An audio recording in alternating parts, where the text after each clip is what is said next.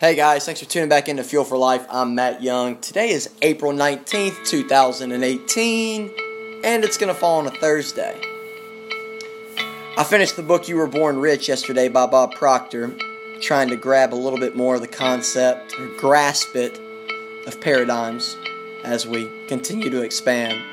But I read this in the ending chapter, and I've got to share it with you.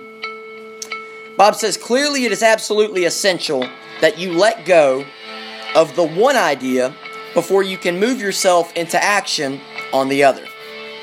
A little bit further down the page, he, he goes a little further and he says, Therefore, if you sincerely desire to receive something which is new, you must first make room for it by ridding yourself of that which is old. Wow. Now, that can mean so many things.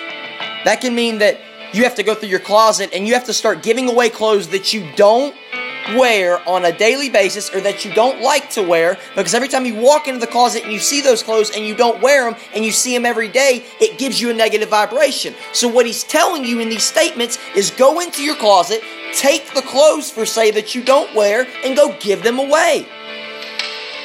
Now, he goes further in the book and tells you why you give them away instead of selling them.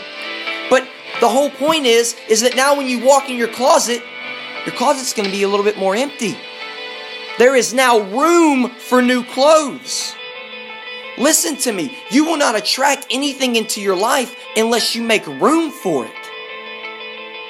You cannot attract prosperity unless you finally get rid of the thoughts of debt.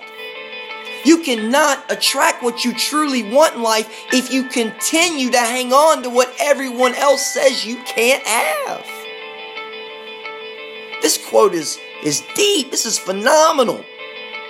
What am I holding on in my life that I need to give up so I can make room for more in the future? What are you hanging on to in your life? Is it an addiction? Mine is. I'm still working on quitting tobacco. I just can't imagine if I could actually basically sacrifice what I am for what I could be. That means at a moment's notice that we would give up whatever is in front of us, whatever it takes to get our dream. Basically, Bob says, give it up now, and you will make room for your dream to come. But it doesn't work the other way around. Your dream's not going to come, and then you got to make room for it. Whew! What a quote. What a book.